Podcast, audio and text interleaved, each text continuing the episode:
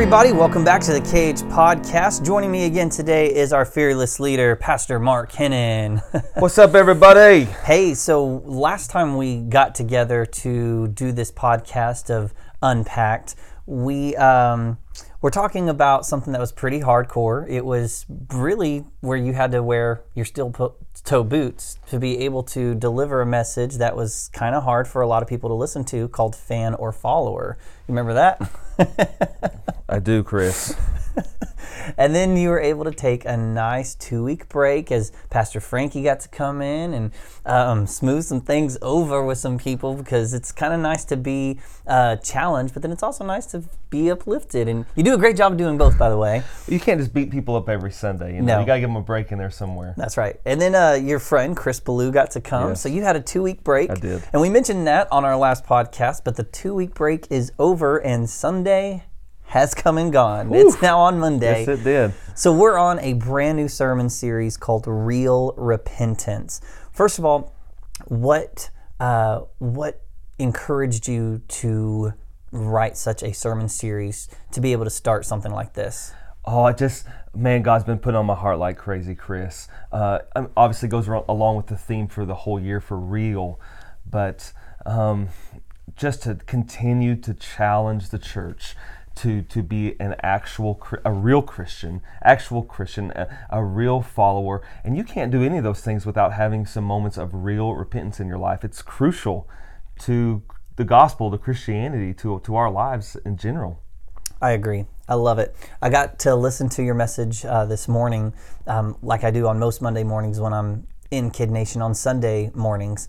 And uh, you said a lot of hard, like to the point stuff.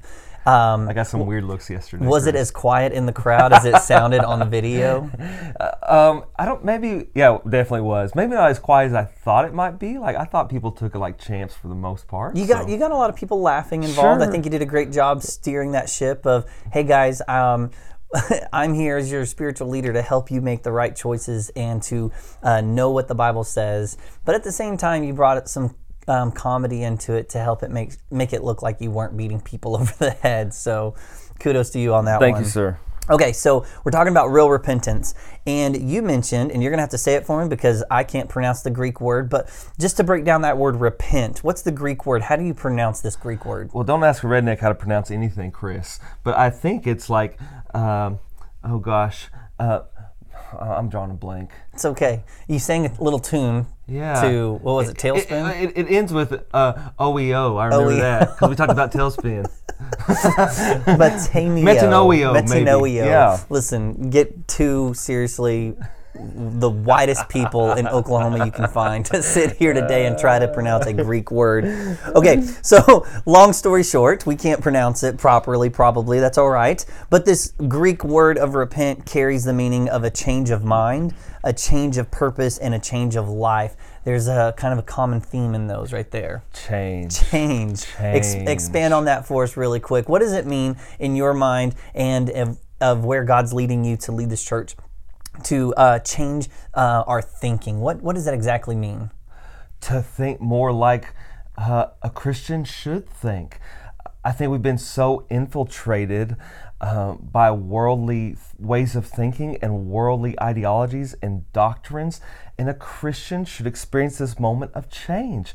There should be something different about us. We shouldn't think like the rest of the world. We shouldn't live like the rest of the world. We're we're set apart. I mean, we're we're a royal priesthood, a holy nation. We're uh, being a Christian should mean something, Chris. Absolutely. I, I love how you got to break this down for us a little bit on Sunday, and we're going to unpack it a little bit more right now. Of that when you say that we can be changed by our thinking, even the word says to be transformed by the renewing of our Yes, minds man. and our thoughts. And the whole purpose of us breaking this down of real repentance and that repentance meaning change is I love what you said is that when you have an encounter with Jesus, it changes you. Oh, it does. Period. Period. I mean, the God who spoke the world into motion steps into your life, Yes. there's got to be a change. If there's not, something's terribly wrong. You- You're not really encountering the Lord if there's not. I agree. when Isaiah encountered the Lord and you know I saw the Lord in his train fill the temple, the next word out of his mouth is "Woe is me, for I am a man of unclean lips." When you see the holiness, when you see the majesty of the Lord, uh, it's great to, to think of Jesus as your friend. He is. He wants to be your friend, but I, I think sometimes we, we familiarize ourselves with him maybe too much in that way, if that's possible. Like, hey, he just wants to be your buddy, and you guys just want to have this great relationship, and that's true, hundred percent. I'm not I'm not discounting that at all. He's still the creator of the daggum universe. man. Absolutely. Like he's still God. And the fear of the Lord is the beginning of all wisdom. So there has to be that that element in our relationship with God too. Absolutely. And really, I, I would probably dare to say the people that we're really trying to target in this series right now, in, in today's podcast, are those who say, I'm a believer, I'm Absolutely. a follower. So if you're listening to this today and you're like, what? And, and you're not really sure who Jesus is, you haven't really had that encounter with him yet, this really isn't directed towards you, but we are still encouraging you to continue to seek out that, that pathway. But for those who have been on this pathway of following Jesus, I think, um, like you said, kind of become familiar. We've been in this church world so much to where, and in society today, which we'll get in that a little bit more, of just how we have conformed more to the world instead of us conforming the world, like changing the world. Absolutely. So to change our thinking, um, when I think of repent, and even before you even mentioned this about how it needs to change our direction, I was always just thought in my head, as especially as a teenager, to repent from something means to do a 180 degree turnaround and walk the opposite direction of where you're headed. Yes. Eh, so if you're repenting from something, that means to turn away from. Yes. But what does it also mean to change our desires? To if we're really going to repent from something and we're really going to turn to God, if it's going to really change us and it's going to change our thinking and our direction, what does it mean to have our desires even changed? I think that's probably more of a process that's going to come. I think there's some instant change in some of those moments when you encounter the Lord and you repent. But the more you get to know the Lord and the more time you spend with Him and the more you're transformed into His image, your mind's renewed, you don't want the same things you used to want. You don't have those same desires. Your desires begin to look more and more like His desires as you're just changed into His image more and more. So I think it's this really beautiful progression that doesn't happen overnight, but you become less and less like who you were in the world. You're, that old man is, is, is dead and he's buried, and you're becoming more and more like who Jesus is calling you to be. I love that. And would you say that it's almost the same of having uh, to be changed from my goals to what God's goals are in my life? Absolutely. Kind of like this last series, you know, where you're dying to yourself, but it is. You're you're dying to your goals, to your wants, to your desires. It, it can be painful, but it can also be so liberating and beautiful because you realize that the goals and the desires that He has for you are so much better than what you have for yourself. Yes. And it's reminding me of the scripture in the Bible that says that God is still working on us. Oh, man. And He's going to continue to do a good work in us. He us. got a lot of work to do on me, bro. He got a lot of work to do. He's going to continue to do that good work in us until the coming of Jesus. So, like, until the day we Yeah. breathe our last breath, He's still working on us. But there's there's also the, that responsibility in our lives that we have to continue to repent. We have to continue to go towards God instead of going towards the things that we want to go to. Um, Pastor Mark, it, it's not. Um, how should I say, it's not any secret that society is working overtime to change the way uh, we as believers view the Bible. I mean, even people who have been raised in a Christian home over the past generation or two, uh, I think you said something like this on Sunday that things that were uh, that are acceptable today in our society would have been completely like Mortifi- turned, mortifying. turned away yes. from. So I love what you said. Let's just let's just make it black and white. Right is right, wrong is wrong, and sin is sin. Period. To God. But yet we have so many people within the church body, and we're not just talking King's House. We're talking the body of Christ all over the Absolutely. world. We have people in the church who are still dabbling in sin. Either one, they really don't know it's sin Yep. or two, uh, they haven't had that real encounter with God, like we talked about, where it will absolutely change you.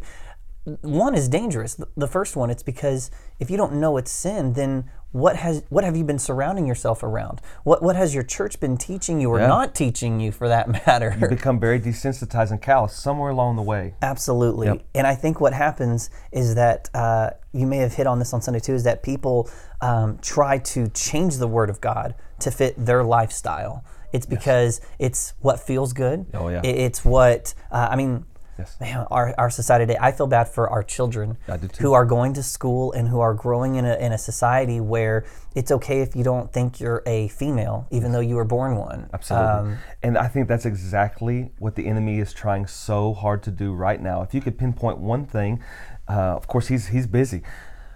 He is working overtime to remove this concept of absolute truth. yes. And he is trying so hard to make truth objective. And we even hear it in conversations and on radio and on television. Well, tell me what your truth is. Well, tell me what your truth is. Well, your truth. I mean, th- this is some made up fallacy. There's no such thing as my truth or your truth. Truth isn't dependent on my beliefs or my feelings or my opinions. Truth is truth. Is truth is truth, and it doesn't change. And uh, and tr- the source of truth is the Word of God. And Chris, that word has not changed. It will not change. It's never going to change. It is truth. And that truth is not dependent on whether you agree with it or whether you like it or whether you think it's mean or it doesn't matter. Truth is absolute truth. And the enemy's working so hard and has absolutely infiltrated the church Yes. to where well, if that's how you feel, well then if that's if that's what you feel is good, if that's what you feel is right, listen, it's not my job to determine what's right or wrong. That has already been determined. Already been done. It's not my job to try to tell you what's truth. Truth has already been established. It's my job to tell you what's in that word, to point people in that direction. Your feelings are irrelevant in this situation. Truth is truth. Uh, right is unfortunately, right, wrong is wrong. So many pastors and spiritual leaders see the tension that's built up when they know what the Bible says and they know what they need to speak, but I'm going to hurt so and so's feelings. They're Oh, going to leave the church, or this is going to cause division, or this is going to cause whatever. But I love what you're saying.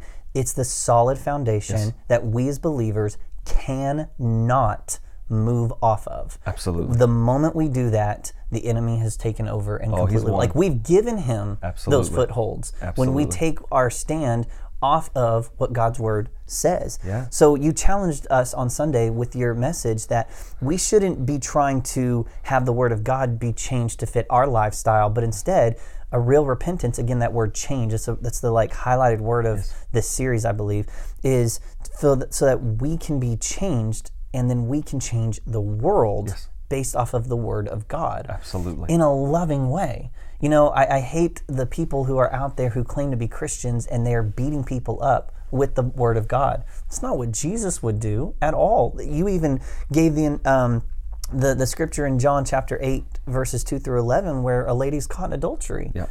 And people are saying, "All right, we need to stone her because that was the law." And Jesus said, "Okay, if you're without sin, you you throw the first one." Like, and he loved her, but Oh, yet man. he told her, "Go and sin no more." AKA repent. AKA Stop we just had an encounter. Change. change. So I love how how we can do this because that's how Christianity should be. yes. Um, but Pastor Mark, for those who are listening, and they've been believers, they've been followers, um, but there's things in their lives that they truly haven't repented from. Yep. You know what it is if you're listening right now. Okay. Uh, Maybe you don't know what it is. Maybe you just need to ask Holy Spirit, what is it in my life that I still need to completely repent so that I can be fully changed and transformed by you? But for the most part, when people hear that word, real repentance, uh, they know there's something in my life that I haven't fully turned away from. Yep. So I'm sure some people may be asking, why is God so concerned with my lifestyle? Yeah. Why is he this micromanager of saying, stop doing this, stop doing that? Well, I go to church, I, I'm a pretty good person, and this one thing over here, why do I have to give that up? Why is he, why is the Bible so concerned with this area of my life? Yeah, I think it was Romans chapter 6, the verse we read yesterday, where it clearly says the wages of sin is death. And that that in itself is why God is so concerned.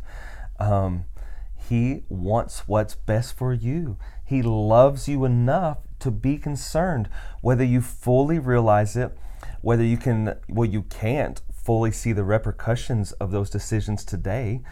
But that sin is producing death in your life. That sin is robbing you of the abundant life, of the best that God has for your life. So He loves you enough, He cares about you enough to be concerned about this sin in your life. Address this stuff so you can stop living in the second, third, fourth best that God, that when God has something so much better for you. Yeah. I think it's a scary place to be in. You use the analogy of a frog and a Oh man. And a boiling pot of water. And I've heard this. Of course, I've never done this experiment myself. I wouldn't encourage I'm an, it. I'm an animal weird. lover. Right. Don't want to do that. but the analogy and, and the and the theory is that if you uh, put a frog in boiling water, it's immediately going to jump out. But if you put a frog in cool water and slowly raise the temperature of that until it is at a boiling pressure point, um, the frog's just going to stay in there and, and ultimately die. And I think that is such a vivid illustration of how we, not just people, but even people in the church body, who have cultivated sin in our lives Yes. and allowing it to just grow in our families and accepting the the um, the homosexual lifestyles, the addictions, the this, the that, and it's because we have slowly said yes to what society says Yes. over what the Bible says. Chris, I don't think we fully uh, really understand uh, who the devil is and what his job is in our life. Uh, I, I think so many Christians take this almost as, as weird as it sounds. They take this buddy approach with sin in their life. They just wink at certain areas. They take this buddy buddy approach. Not no Christian would, would verbalize that like me and the devil are buddy buddies, but in some ways we treat him that way because we know we have these areas of sin in our lives. We know we have these these things that are affecting us, and we just turn a blind eye to it. We just wink. I'll, I'll never forget when the the, the Holy Spirit um, um, showed this to me one day. Of I was a father, and he, the Holy Spirit asked me, Mark, if an intruder came into your house and you knew that his job, the reason he was there, was to inflict harm on your family, to, to destroy those things that are most precious to you, what would your response to that be? Well, buddy, I, I mean, we live in Southeast Oklahoma. it's a no-brainer. Like, I don't care how unpopular it is. I have a loaded gun. It stays near my bed. If somebody comes in that house and they mean to inflict harm on my family, then I, I'm going to deal with that situation quick, fast, and in a hurry without hesitation. But we allow the enemy access into our lives. We allow him access into our families. We act like it's no big deal. We just wink at these things. But that dude is in your house for one purpose to steal, to kill, and to destroy. Yeah. He is after you. Yeah. He is after your family. He wants to inflict as much pain, harm, and damage as he can possibly inflict. Pick up that loaded gun next to your bed and go to work. Yeah. Quit acting like it's just no big deal. It's a big, big deal. We have to address these issues in our lives. And I think um, Holy Spirit may be trying to also raise up courage in Man. our lives Yes. to fight back against the enemy, not against people. Okay, please hear me out. Absolutely. We're not fighting against the public school system. We're not fighting against the government.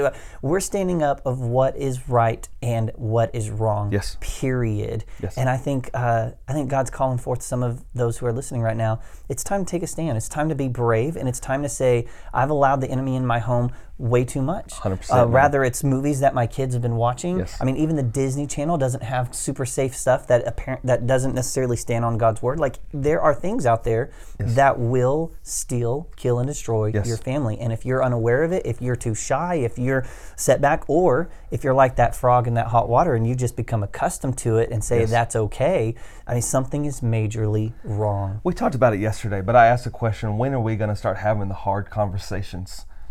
When are we going to love the people around us enough to address? Again, like I said yesterday, I'm not talking about lost people acting lost. Lost people act, I'm talking to believers today, I'm talking to the church. When are we going to love our Christian uh, brothers and sisters enough to sit down with them when they're living in blatant, outright sin and say, Man, I love you, I care about you. What in the heck are you doing? Yeah. this is going to produce death in your life. You're giving the enemy access. He's he's trying to destroy you. Chris, that's what love is. And for some reason it's become so twisted in our world that to disagree with somebody's choices or lifestyles is well that's hateful. That's bigotry. That's narrow-minded. that my gosh, no man, it's love. That's that's what love isn't always hugs and kisses, Chris. You bet. I I gave the illustration yesterday. If, if you walked in the kitchen and you saw your kid about to drink bleach, or, or, or Drano, I think is what I said. Love doesn't say like, "Oh my goodness." Well, I mean, it's it's his right to choose. Let's just I guess the kid, I guess he he has the right to chug as much Drano as he wants. Like that's not. If you saw your son or your daughter, Chris, uh, not paying attention, about to walk out into oncoming traffic, Oh man, you are going to do anything and everything within your power you bet. to intervene in that situation. Why? Because uh, you hate your children? Because you don't want them to be able to express themselves or make choices? Or, no, because you love them and you realize like there is a, a tragedy about to happen. Uh, I think the question is, is how do we do some of those things in love Yes. and in grace? Yes. uh, I mean, addressing things in individuals' lives or in societies, uh, getting on social media and blasting your views and opinions like some kind of moron accomplishes the opposite of what you're trying to accomplish. Sure. So, what does that look like? How, how do we have some of those hard conversations? And I think that's probably the biggest question that one of the biggest questions I see facing the church moving forward. The question isn't what's right or wrong. The, the word has already established that for us. Correct. Homosexual lifestyle is wrong. Yes. Black and white, baby. Old Testament, New Testament, wrong. Abortion is wrong. So clearly uh, reiterated over and over through the word. Uh, but these are major, this concept of transgenderism, it's wrong. Yes. It's, it's, so it, I don't want to spend all my time trying to define what's right or wrong. The word's already done that. The question that the church and believers have to be asking is how are we going to reach these people? With truth, with grace, and with love. How? How are we going to reach them? How are we going to bring them to have an, a life changing encounter? Because, Chris, all the sermons in the world, man, even from phenomenal preachers like myself, right? Come on, come on. Sermons don't change people. Uh, me hitting somebody over the head with the Bible doesn't change somebody. M- me telling them, well, this is what the Bible says, that doesn't change people. Lost people don't care what the Bible says. It's just some dumb book in there. You know what I mean? So, how are we going to reach them with this love and with this compassion that Jesus walked with? Yeah. When I read the New Testament, that's what challenges me probably the most is that Jesus never compromised the truth ever. And yet he was a daggum magnet to prostitutes, Yes. to to people that lied and cheated and stole, the tax collectors. He was a magnet. Yeah. He Something didn't excommunicate them. something about Jesus was so full of love and compassion. Wi- Without compromising the truth, people were drawn to him and then were able to have this life changing encounter with him. That's what the church is missing, Chris. Yes. We, we can stand on every mountaintop and scream out, This is what the word says and what's truth. But what are we missing? Why aren't lost people drawn to the love and the compassion that we should have as believers if we're really going to be like Jesus? I would dare say that uh, maybe we haven't been fully changed ourselves. Something's missing. Something's missing because while you were talking the whole time, I'm thinking maybe there's some listeners right now and they're like, yeah, yeah, absolutely. We're supposed to, you know, speak in love to our fellow believers who may be dabbling in some sin, but how do I go about that? And I and I and I kept going back to exactly what you just said about how Jesus lived his life. he was a magnet to them. And in some instances in the Bible, he didn't have to say anything to them. It was his lifestyle. Yes. That was the testimony. That was the change that people saw. Like something's different in your life. I want that. And and I, I can't help but think back when I was a security officer uh, during my college years. Uh, these guys were not believers. I was even at a Bible college, but working in the workplace, and they could instantly sense something was different about me. Um, and over the time of working there, they would separately come to me and ask me what's so different about me. What's what's what what is going on in my life that makes me not say or do the things they say and do. And boom, open door, and you're able to lovingly talk to people Yes. about the love of Jesus. But for those who are believers. Um, Man, I just want everyone to walk away today from this podcast to really think about themselves like, am I sinning comfortably anywhere in my life right now? You even mentioned in your sermon that if you're sitting here thinking, have I truly been changed by God? Then maybe the question or the answer is maybe, maybe you haven't been.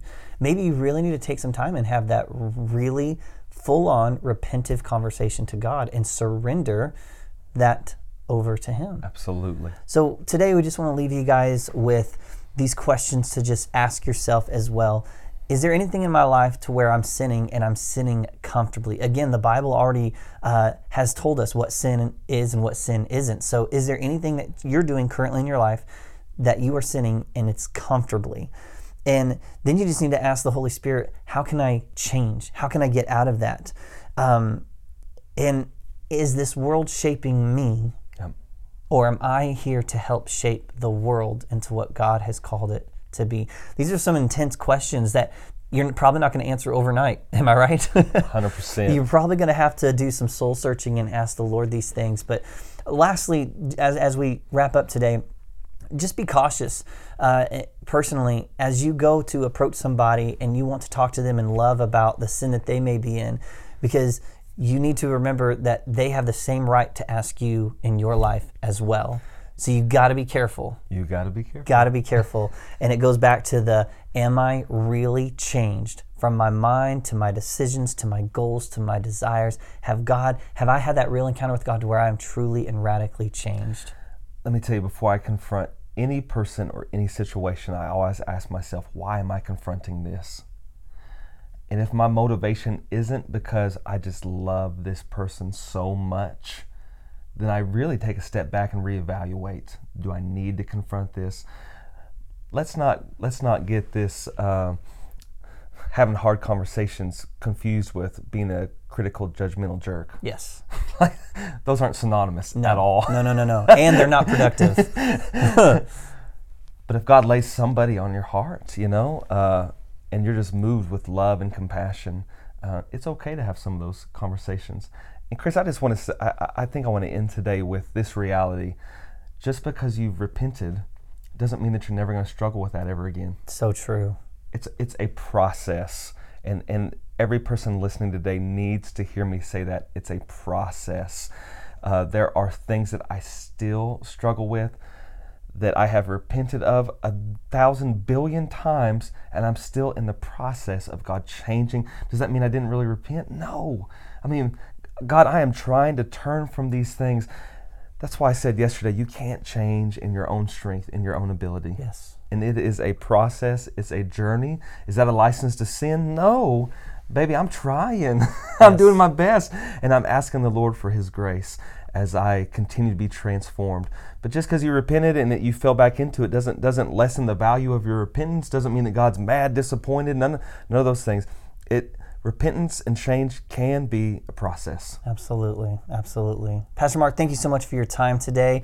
Hey guys, thanks for listening with us today. If you are not currently part of a small group, uh, we are picking those back up this coming Wednesday. Check out our website, thekingshouse.church. There are several different groups that you can choose from. And in these small groups that meet at the church, we're actually going to be having some questions in regards to this past Sunday's lesson and sermon and how we can apply it in our lives today. So if you haven't done that already, I encourage you to do so or just show up on Wednesday night and join a group at last minute. It's going to be great. And I look forward to this upcoming Sunday where we're on part two of Real Repentance and then we'll unpack that as well as next week. Sounds great, man. See you guys next time.